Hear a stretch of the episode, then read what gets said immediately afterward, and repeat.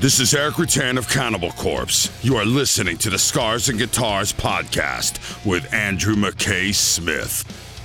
G'day, everybody. Thanks so much for tuning in to the chat with Avantasia and Edguy frontman Tobias Sammet. It's a killer conversation that covers a lot of ground, diving into Tobias's philosophy on music, touring, a bunch of other stuff. The catalyst for the chat, though, is due to the launch of a new album, a new record from Avantasia. This one's titled A Paranormal Evening with the Moonflower Society. Now, before we dive into the chat, if you are listening via the podcast apps, I have a tune to share with you. This one is titled The Inmost Light, and once it's done, you'll hear from Tobias on YouTube. You know the, the drill by now. We're just going to cut to the conversation right now. So, either way, let's go.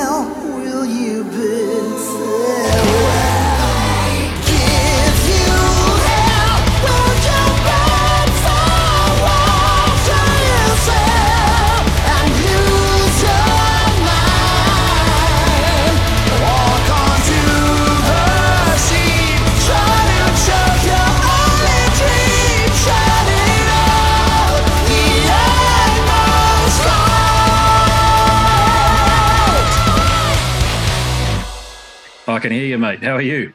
Hi, Andrew. How are you doing? I'm fine. Are you? Good. Are you are you going to uh, are you going to bring yourself to the party here and turn on your video, or is this one to be one of those ones where you'd rather not have the video? I'm, I, are you one of the ones who don't rather not? Um, I'm. I prefer not to have video because I'm. I'm I prefer to walk around and Fine. and have No the, have the phone on my ear. no, it's it's really.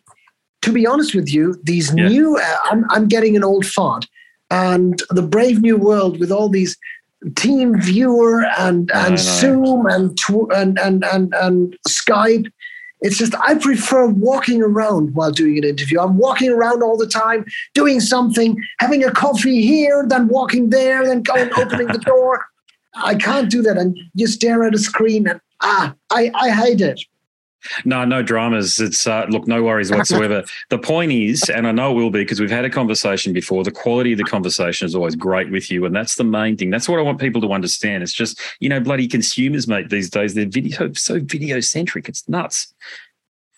Okay, but but but the quality is is is it okay for you now the way we have it or or the, it's the perfect. audio? Oh no, that's what I'm saying. No, it's perfect. No, no dramas whatsoever. Okay. Yeah, no, I just thought I'd ask the question up front. Um, just out of habit, I asked the question, but like like I was saying, the uh, I had a conversation with you uh, on the eve of the launch of the last album, or was it the last Australian tour? I can't recall now, but it was a great com yeah, great conversation. We talked about a whole bunch of things. So the tour went really well. I know it did.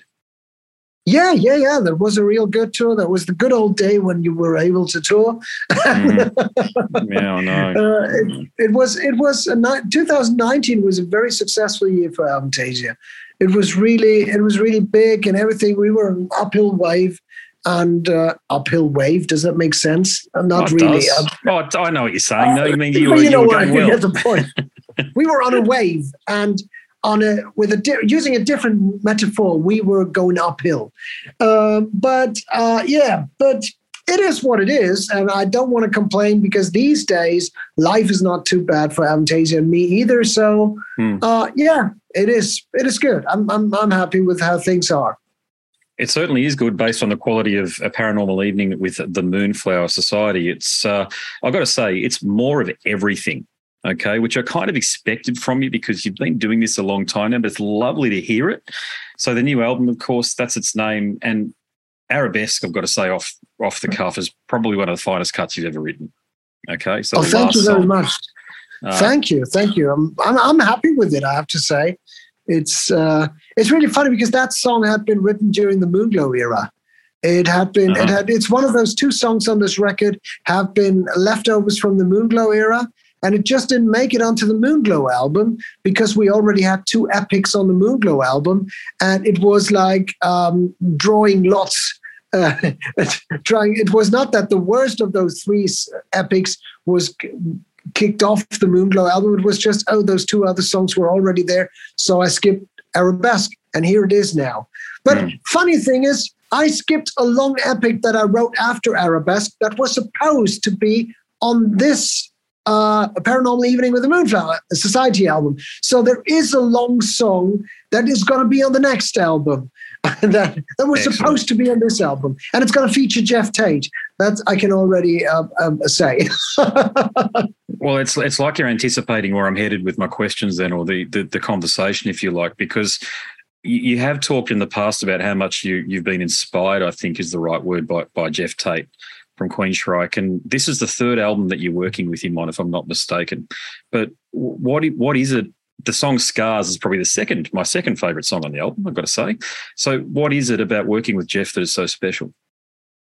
um, he's very he's he's been a huge inspiration for me, and I think without Geoff, um, uh, we we wouldn't be singing the way we sing. And I think I speak on behalf of probably ninety five percent uh, of all vocalists in traditional anthemic heavy metal with uh, classic vocals.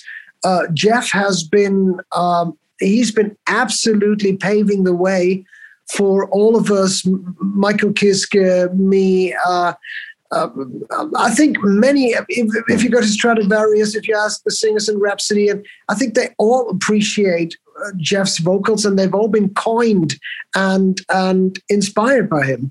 Uh, he took that type of singing to a different level. I mean, there has been um, Bruce Dickinson and Rob Halford before and Ian Gillan, but I think Jeff added drama and theatrics to it in a way he he he got a lot of opera into traditional heavy metal and and I've been singing his songs back and forth in my teenage years take hold of the flame uh, revolution calling uh, eyes of a stranger i don't believe in love though i've always been a huge fan of him and it Hmm. means a lot to be writing for him and it's funny when i write for him it's it's almost as if he's next to me because I can already, when I write a song, I can already imagine what it sounds like when Geoff sings it. And I can hear it in my mind. I can hear it. And what I hear in my mind, even before Geoff knows about the song, I mm. can hear him sing those passages. And what I hear is pretty similar to what the result sounds like. So, in some way, I think it, his singing is in my DNA. And again, it's like you're anticipating where I'm headed with the conversation because I, w- I want to find out how you choose which vocalist for which song. So you just described how it works with Geoff, but is it like that, say, with Ralf, Ralf Scheepers? Is it like that with the other fellas, Bob, even uh, Michael, John, Floor, you know, the girl in the album? Is it like that for them as well? Um, there, there's no rule without an exception, I'd say, or there is no Mm. rules at all. Um, it's all a lot of what I do, or most of what I do, is based on intuition. And um, with Ralf, uh, in in his case, it was I was working on the song "The Wicked Rule the Night," and I was working on the verse, and uh, I I sang along to the verse, and I immediately realized. Oh, that, that's a song that is Ralf Scheepers has to sing that one. I know Ralf's voice. I've known it for a long time since the first Gamma Ray albums, and I know what he's capable of doing. And I know what a perfect mix of sheer aggression and power and melodic classical singing he is. And that song needed those both those both aspects, and um, and it was intuition. I wrote the verse, and I thought, okay, that's got to be Ralf Scheepers. I contacted him, and he agreed um, and, and sang it. Um, with Bob, sometimes I have an idea and a song idea and a sound aesthetic or sound aesthetics in my mind. And then I think of Bob Catley. And then once I thought of Bob Catley, he's also been so inspirational to me. It, it the song um, gets a life of its own and it guides me with Bob's voice in mind. It's pretty similar to working with with Geoff's voice in mind. Um, the same for Michael Kiske is like when I have a song idea and it's a traditional anthemic speed metal song or a certain kind of singing, I know this has to be Michi. It's these, I, I always have those associations in my head. And when I work with Michi in the back of my head, once I've started to work on a song that I think would be right for Michi, then it's like Michi is sitting in the same room and I'm working on it and I'm coming up with melodies and I sing them in my head sometimes I don't even have to sing them out loud. I have to. It's enough to imagine them, and I hear them with Michi's voice, and um, so that's very inspirational too. Sometimes you just write a song, and you never, Mm. you don't know who's going to sing it.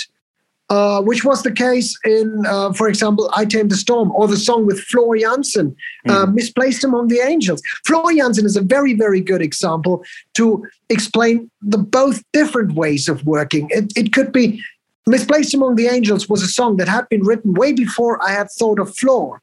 Uh, the song was finished uh, writing wise and, and also recording of it, uh, most of it. And then I thought, oh, that could be great for Floor Jansen. And I got in touch with Floor, and Floor agreed to sing with Avantasia. But she heard the song and thought, hmm, it's a great song, but I'm not sure it's exactly my range. Don't you have to, something else? Hmm. And I went, oh, uh, no, but give me a few days. I'm going to write something. And I wrote Kill the Pain Away within a few days, um, three, four days. Uh, and and we we recorded it. We recorded a demo, and I sent it to her. And she said, "Oh, that's that's perfect. That was tailor made for Floor." And then she also sang "Misplaced Among the Angels" because she became acquainted with the song, and she finally said, "Oh yeah, for some reason it worked. I checked it out again, and I'm, actually I really like it." So she sang that song too, and it works beautifully too. So two songs with the same singer. One was written with her in mind. One was written with her not in mind they both work. So that's why I say there's no rule really. I, I just a lot of what I do is based on intuition. Has anybody knocked you back after you've asked them to appear on an Avantasia album? Um, in the past, absolutely. I mean, um, I wanted to work with. Uh, I've, it's an open. It's not a secret. I've always wanted to work with Bruce Dickinson. Um, Mm. but and and I think he's a he's a he's a lovely person. I've, I've met him only briefly uh, on a few occasions, but uh, the whole Iron Maiden camp, I think they're nice people, and and also Rod Smallwood. But Rod said in a in a very polite way, Toby, this is not going to happen because uh, Bruce has so many things to do, and he wants to do his own stuff, and he Yeah. wants to focus on Iron Maiden. Um, and he needs to focus on Iron Maiden, and I I accept that absolutely. So uh, that's not going to happen. Um, I also wanted to work with Meatloaf, and and it looked good.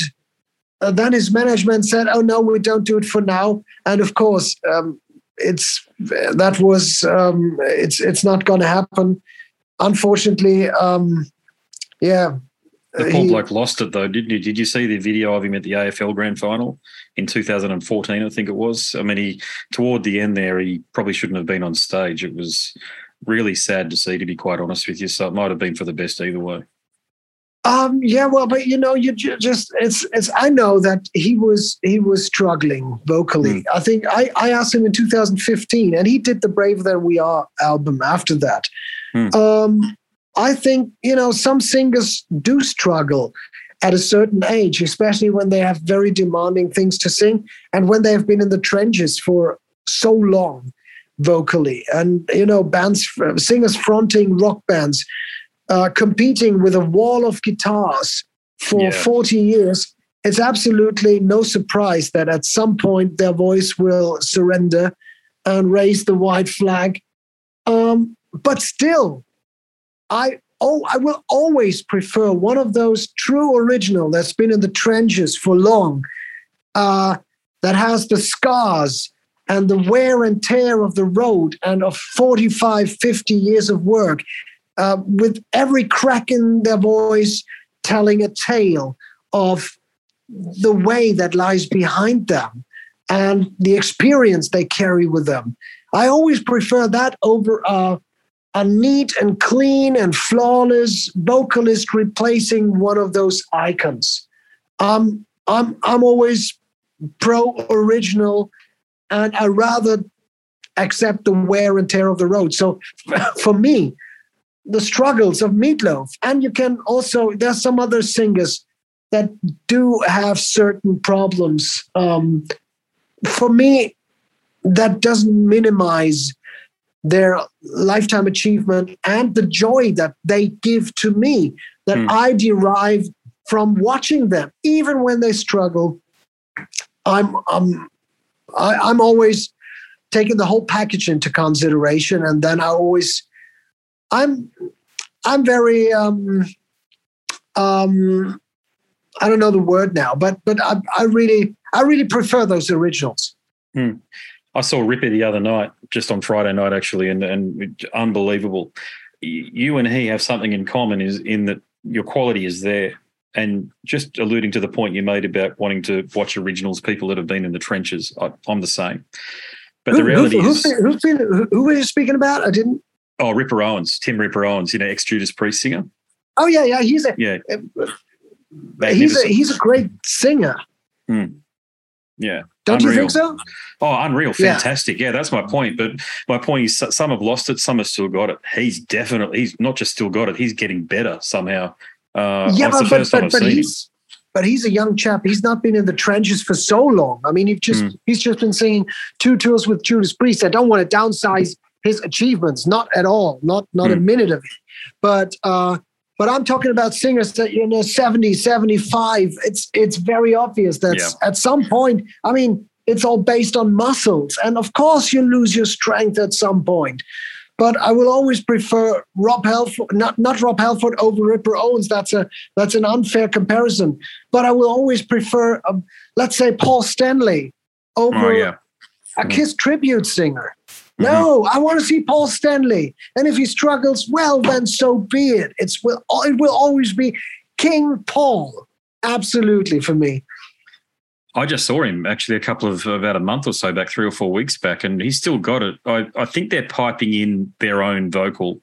So it's a tandem thing. I don't know this. I'm theorizing. Okay, I want to be clear on this. I don't don't know this for a fact, but it was almost perfect, truly. Yeah, So- but you know, I, I, don't, I don't know. I don't want to judge if they use help or not. Or, but the thing is, I've seen their show five years ago, something like that.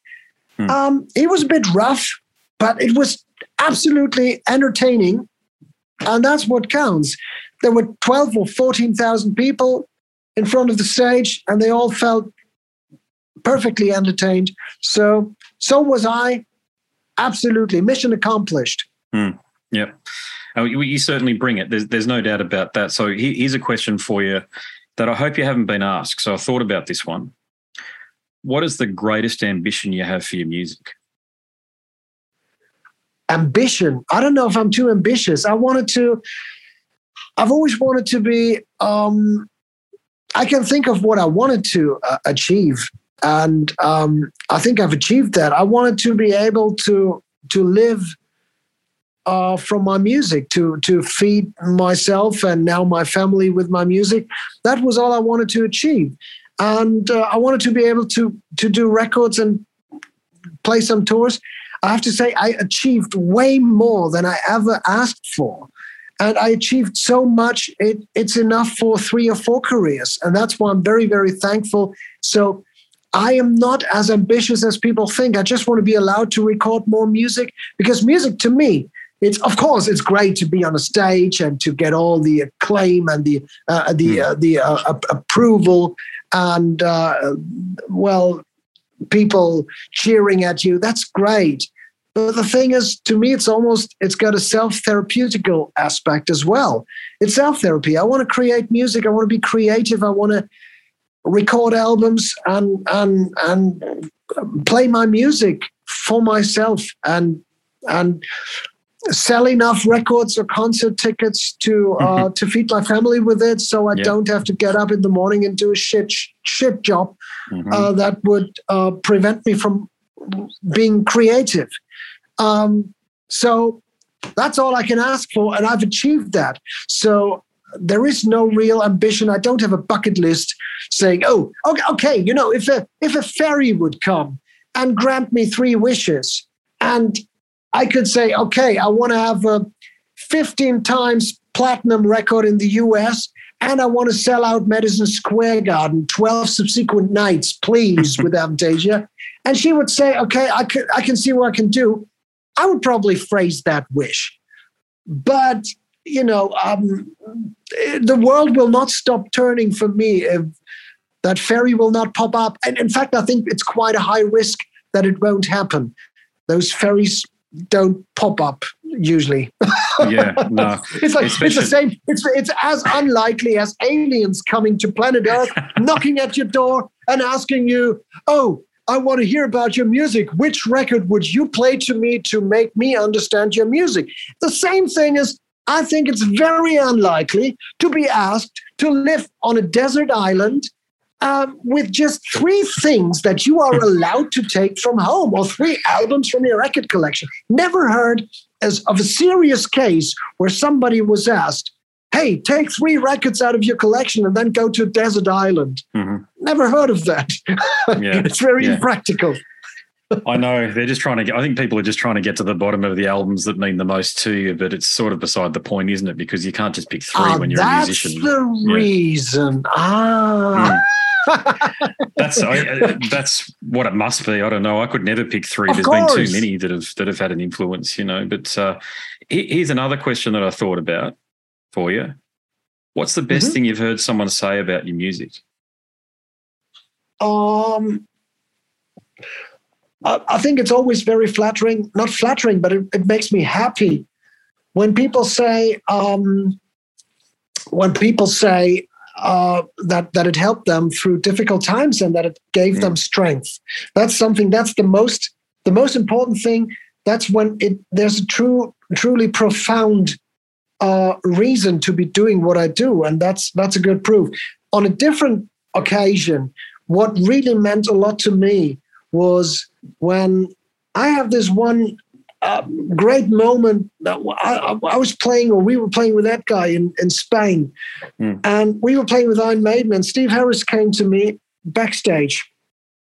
Um, it was Rod Smallwood knocked the door of our dressing room and came in, and he said, "Hey Toby, Steve wants to talk to you. He usually doesn't do that because apparently Steve Harris is a very shy person. I don't understand why. biggest bass player in the history of metal. But anyway, Yes. um, uh, and he came and he said, "Hey, Toby, congratulations! What a great show!"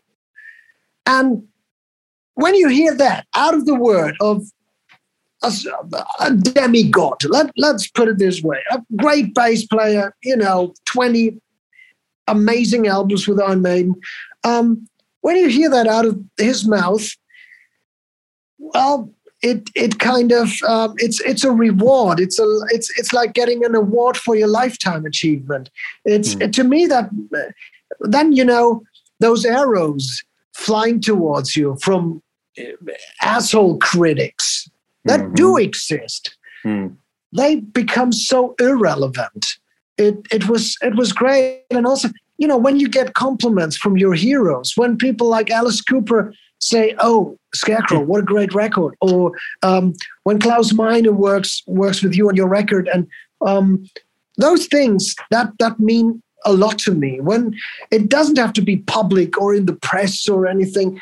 Um, of course, every uh, uh, um, acclaim is. Um, is flattering, but when those people that mean so much to you and your career and you starting out as a kid, when those people come to you and say, "Hey, that was really, really great. I really love it. Great job. You're a great singer." That's what Steve Harris told me, Hmm. and that means a lot. I have to say, I'm a fanboy.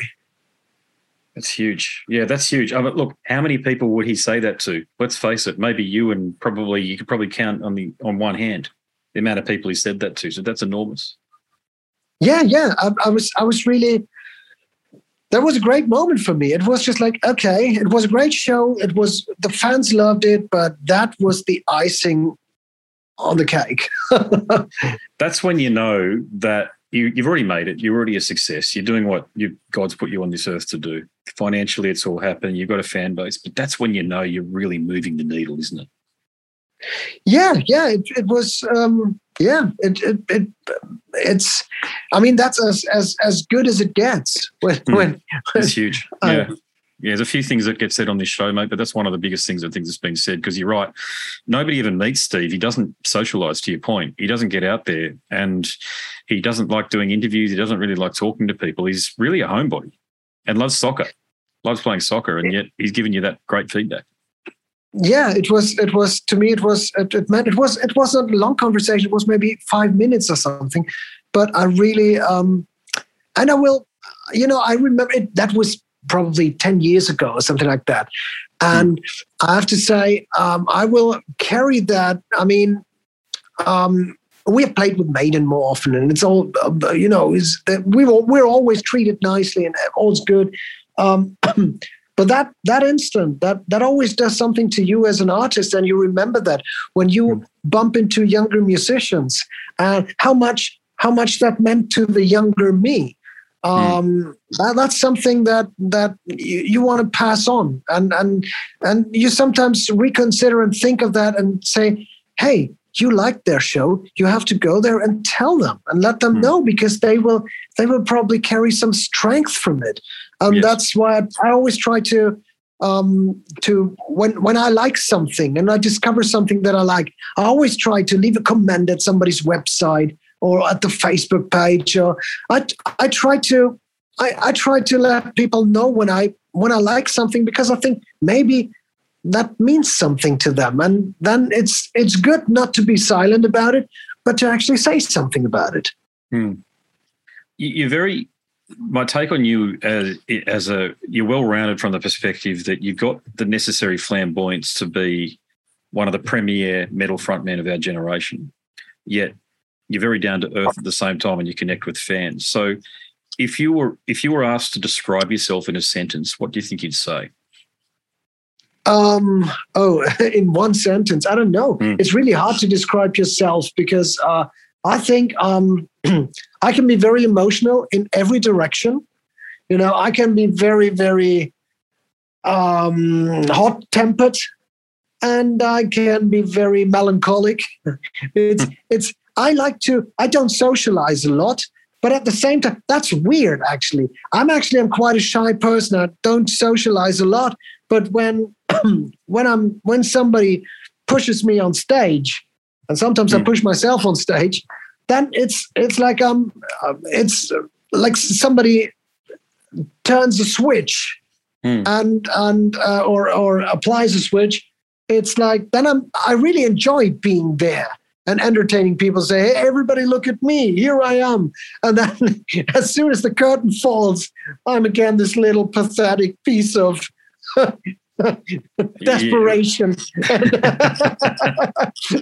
and and, hey, give me a give me a, a, a piece of pizza and then leave me alone in my hotel room. Oh, it's, it's it's it's really weird. Um, so Yeah.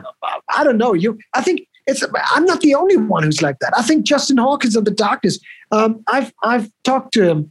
Um, uh, uh, the feeling I have from seeing his onstage persona and talking to him backstage, it's the same thing. And also, um, I, I think a lot of Alice Cooper is the same way. I don't think he's very melancholic and and, and uh, he's not a pathetic appearance uh, when he's off stage. But on stage, he's Alice Cooper, and backstage, he's a guy in sneakers um, who is very well aware that you should not really fall for the illusion of what people perceive who you are. yes. It's uh, it's it's it's a show, and I try to be an honest artist, but still, I don't believe that I'm something something extraordinary when I leave stage. You know, then I'm Toby, and when you, especially when you come home from a tour, and your wife reminds you of oh, it's trash day. yeah, then you then you know you have arrived in reality. Got to go and pick up the dog shit and put out the garbage. Yeah, no, I get it. Yeah, it's uh, isn't that a nice? Isn't that a nice juxtaposition though? You got the life on the road and the adulation of people that that have, that have had a It long is. hard day at work, and then you get to entertain them and get to be the uh, the light in their life just for that moment in time. I'm not saying you know that It- people have shitty is- lives or whatever, but you get it. It is great to have both worlds, but I have to say the um, the first two days off the road after coming back from a tour, they are the hardest. You know, when you're screaming for towels. And Yeah. when you say, "Hey, where are my servants? Somebody pass me a pineapple, please." Oh, Yeah. oh, the pineapple doesn't taste. Where's my crossbow? Um, you, um, you really, when you get home and and you're being told to, oh, why don't you just bring out the garbage? Exactly as you say. Um, The first two days are a bit of a challenge when you when you're reminded that you are not the king. Yeah, I could, I could, I never lived it, but I can only imagine it to be like that. Yeah. Do you, do you do you enjoy the road aspect of it? You understand the tour buses, the airplanes, the airports. Uh, no. But I hate tour buses. I Don't have to say, you. I feel like in in uh, like uh, uh, on a submarine, and and I just I'm, I I just hate it. It's shaking, and you want to Yeah. sleep, and somebody's snoring, and somebody's drinking heavily, and Yeah. somebody is is is noisy, and then you can hear the bathroom. Somebody's listening to music, and then oh, we need to get off the bus. There's a ferry. Oh, great! It's three o'clock in the morning. Let's get off the Uh, bus because yeah. we only have to show tomorrow. Um, so it's it's really it can be demanding, but I don't want to whine about it. And especially I have to say after this year, when we uh, when we got back on the road and we were approaching um, um, the coastline of Spain for the first show after a two and a half years hiatus or hibernation or whatever you call the corona Hmm. pandemic timeout. Um, I all of a sudden I realized I have my job back, and I kind of. Um, I don't want to say I swore that I will never complain about anything again. I could not swear that, um, Hmm. but I, I could not promise that. But the thing is, I, I was, I was reminded of how fortunate I am, and and uh, it was a it was an overwhelming moment, uh, thinking of how I have my job back, and realizing it. And uh, I think on this whole tour, I didn't complain about a single thing, or maybe a single thing or two, but not too many things. Not as usual. Um, as usual, when you're on the road for eight weeks, 10 weeks, 12 weeks in a row in the past couple of years prior to the pandemic, there are things that are annoying. And I know uh, I sound like a spoiled brat here, but it's quite demanding because you have to go on stage and you have to be in shape and you have to Mm. deliver. You there's no excuses, no apologies. You have to sing. Your voice has to work. Therefore, you need sleep. You need sleep. You need to nourish well. You need a, a certain time to relax. And sometimes on the road, that's not possible. And then the more you're un- stressed out, the more these little things become annoying. When somebody wakes you up at night, when you have a noisy hotel room, when you have noise in front of the hotel, or something like that, and you can't sleep, and you you you you're stressing out. You say, "I need to sleep, otherwise I can't sing tomorrow." These little things become annoying. This summer, I have to say, it was a mental thing. I was not complaining about things. I was just appreciating the fact that I was allowed to have my job back. hmm But to answer your question, um, there are things about life on the road that I don't enjoy. I think I will never really love a tour bus. I will never love it, even after COVID and even after being appreciative of having my job back. I will never be appreciative of having a nightliner tour bus back. I don't like these things. They shake and smell, and nah, I don't like them. Yeah. but You're- you you're know, I accept them. Yeah, you're only human, and you're only human until we have teleportation devices. They're, they're unfortunately that's that's what has to be done. But let, I'll ask a couple more questions. But here's a question that I've asked a lot of people over the past three years or so, ever since COVID kicked in. Scott Ian Lewis from Carnifex memorably told me that it effectively had brought them and the band to, to its knees to the point where they didn't think they were going to be able to go on. But how was it for you guys? Because the band is a business. I didn't understand your question. What was that? So COVID, COVID, and the way that it, you couldn't tour and potentially Mm-hmm. sell merch and all of this sort of stuff, it was all then online. The lifeblood of most musicians is touring and being on the road, Mhm. selling merch at, at gigs and that sort of stuff. Not being able to do that through COVID meant that you didn't have an income source, and of course, you've probably got your regular roadies that you work with. This type of thing was was COVID a catastrophe financially for the band? Or was it just one of those things you had enough in the bank to sort of be able to truck on through until here we are, we're on the other side, and you clearly can sort of get back to recording and touring again? Um, I uh, my situation is quite is quite not so bad. So of course it was um, it was a, a catastrophe for many people that I'm surrounded with. The technicians, a lot of a lot of backliners just um, quit their job in the music industry and Yeah. found something else to work. That's why a lot of them disappeared. So it was a catastrophe for the working environment, for the whole scene, for the whole business, for everything. Me personally, I'm in the fortunate position that um, we have been very successful in the past, so it didn't affect me uh, in a in a bad way.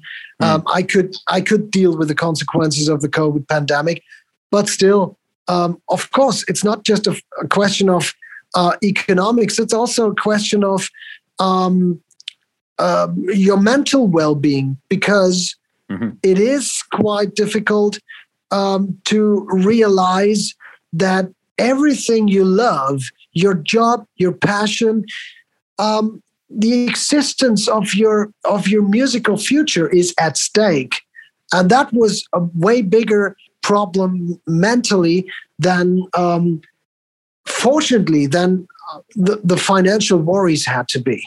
hmm Yeah, yeah. No, I can appreciate that. Yeah, it's uh, we didn't know when we were going to get out of it at the end of 2020. So did we? Nobody knew what was going on because because in the US there were severe lockdowns as there were here in Australia and parts of I know Germany was had lockdowns too, and we had Yeah, yeah, no yeah. idea It was- it was it was Armageddon. and it was challenging respects. and you you didn't know it and and uh, I, I was i was amongst those people who didn't even complain because i didn't know who to address my complaints to because nobody knew i couldn't blame those politicians that that came up with the lockdowns they were all facing a new situation and that we were all in dire straits we were sitting in this shit show together Mhm. and and it was we were all in the same boat. So I understand that some people unleashed their fury towards politics and towards economic economy and the health system and everything. And I knew that I understand how people came up with all weird kinds of theories to to unleash their fury and let off pressure. Mhm. But down the line, it didn't. It it those that behavior doesn't make things better. And that's why I said, okay, I could be angry and stamp with my feet and get out the um, the fork and and raise my fork towards the sky and stamp my stomp my forks. Um, but it it it wouldn't make things better. thing. Yeah, I know. I hear And, so so I, I all I could do is as I usually do when when there is a health issue, I was relying to my doctors and um and okay, I said, okay, yeah, this shit is probably serious, as they say, and so so be it. But of course, it was real really hard to to to watch the whole business dissolve and and and crumble down. Yeah, uh, yeah, and yeah. I mean, I'm just so glad we're. I'm so glad we're out of it, and that we can look forward to tours again. The tours are happening here again.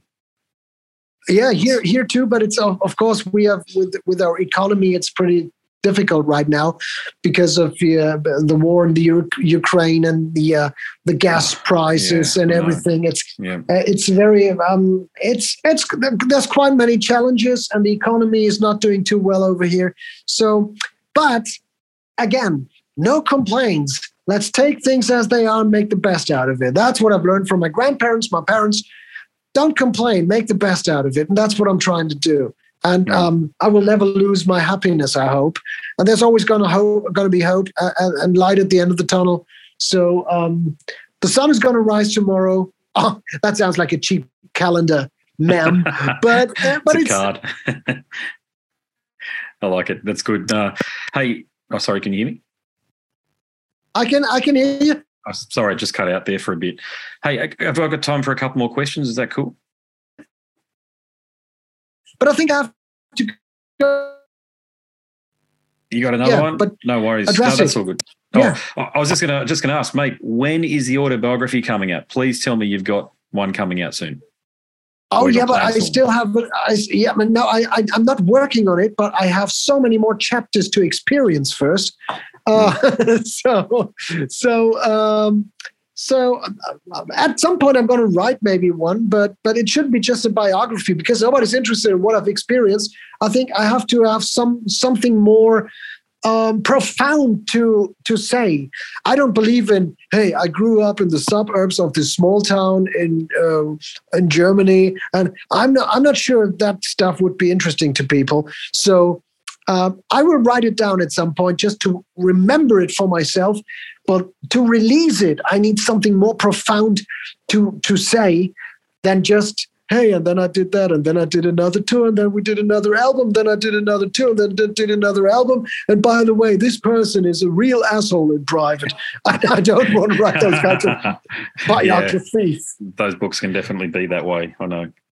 I know, yeah. Well, look, I better let you go to the next one. Uh, Always a pleasure to have a chat with you. Good luck with everything. The new album is absolutely superb. You know, I'm a fan. I hope to see you down here again sometime soon. Thank you very much. Same goes. And uh, I'm optimistic. Maybe there is a chance for us to come down to Australia next year. Um, I haven't given up hope yet. Fingers crossed that happens. Yeah, I'd love to see. Please bring Eric Martin down again too. That was phenomenal seeing him in, in the flesh playing your stuff. So uh, yeah, awesome. Hope it can happen. Thank you. Yeah, yeah. I hope he's he's part of the family. He belongs to the inventory. So okay, mate. Good to chat, brother. No worries. okay. Same goes. Have a lovely evening, and uh, hope to see you in Australia. Fingers crossed. I'll be there when you Okay. when you come down. No worries. All right, then. Bye Talk to you bye. again. Catch ya. Talk Bye. to you. Sure. Cheers. See ya. Well, there he is, the German maestro Tobias Sammet from Avantasia and Edguy. And actually, on that note, I did have one question prepared about Edguy. I just wanted to know if the group was an ongoing concern or on the back burner or what was happening there because it's been uh, certainly more than five years since we've heard from them in regards to a studio album. But we ran out of time. Next time.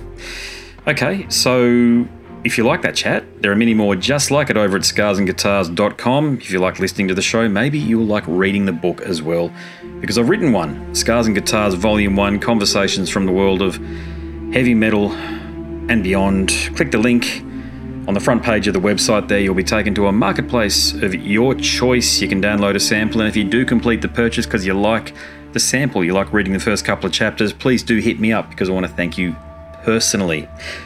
My name's Andrew Mackay Smith, and I'm the host of the Scars and Guitars podcast. Until next time, it is a very goodbye for now.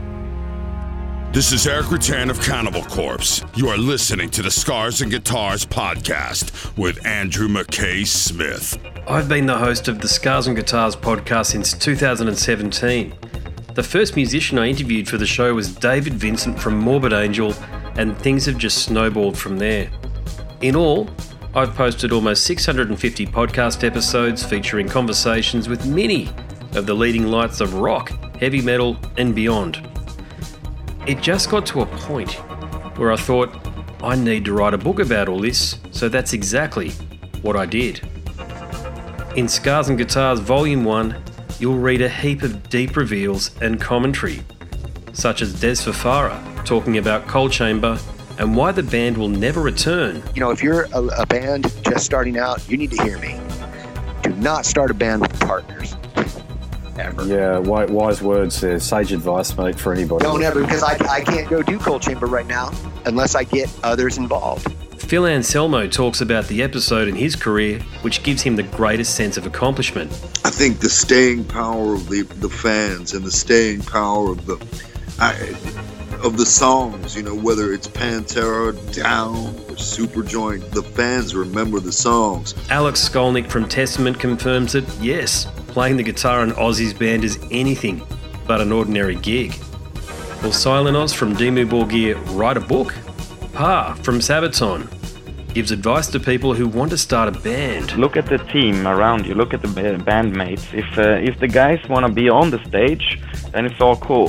If the guys want to be backstage, then it's not gonna be cool. Current and former members of Cradle of Filth discuss the band's seminal 90s material. Read about the reaction to George Lynch and Mark from Suicide Silence's comments when they throw shade at then President Donald Trump. we have this idiotic monster, you know, this egotistical, self-aggrandizing, complete piece of shit in there. I, I, I just, I just can't understand how we've gotten to this place. And yeah, we kicked a hornet's nest with Sepultura.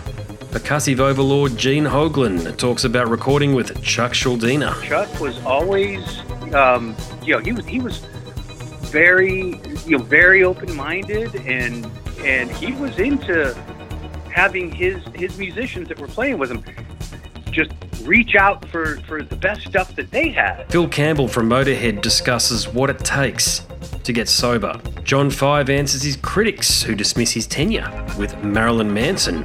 you know, my name is John Five, and Manson gave me that name, and um, I had some of the best years of my life in that band and, and learned a lot. And we get the lowdown on Trey Azagthoth from those who would know, including his mother.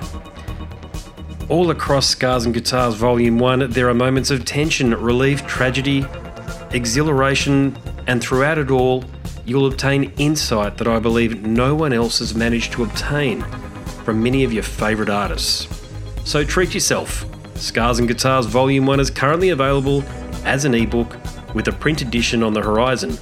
Follow the links attached and download a sample. I'm sure you'll be compelled to read the whole book.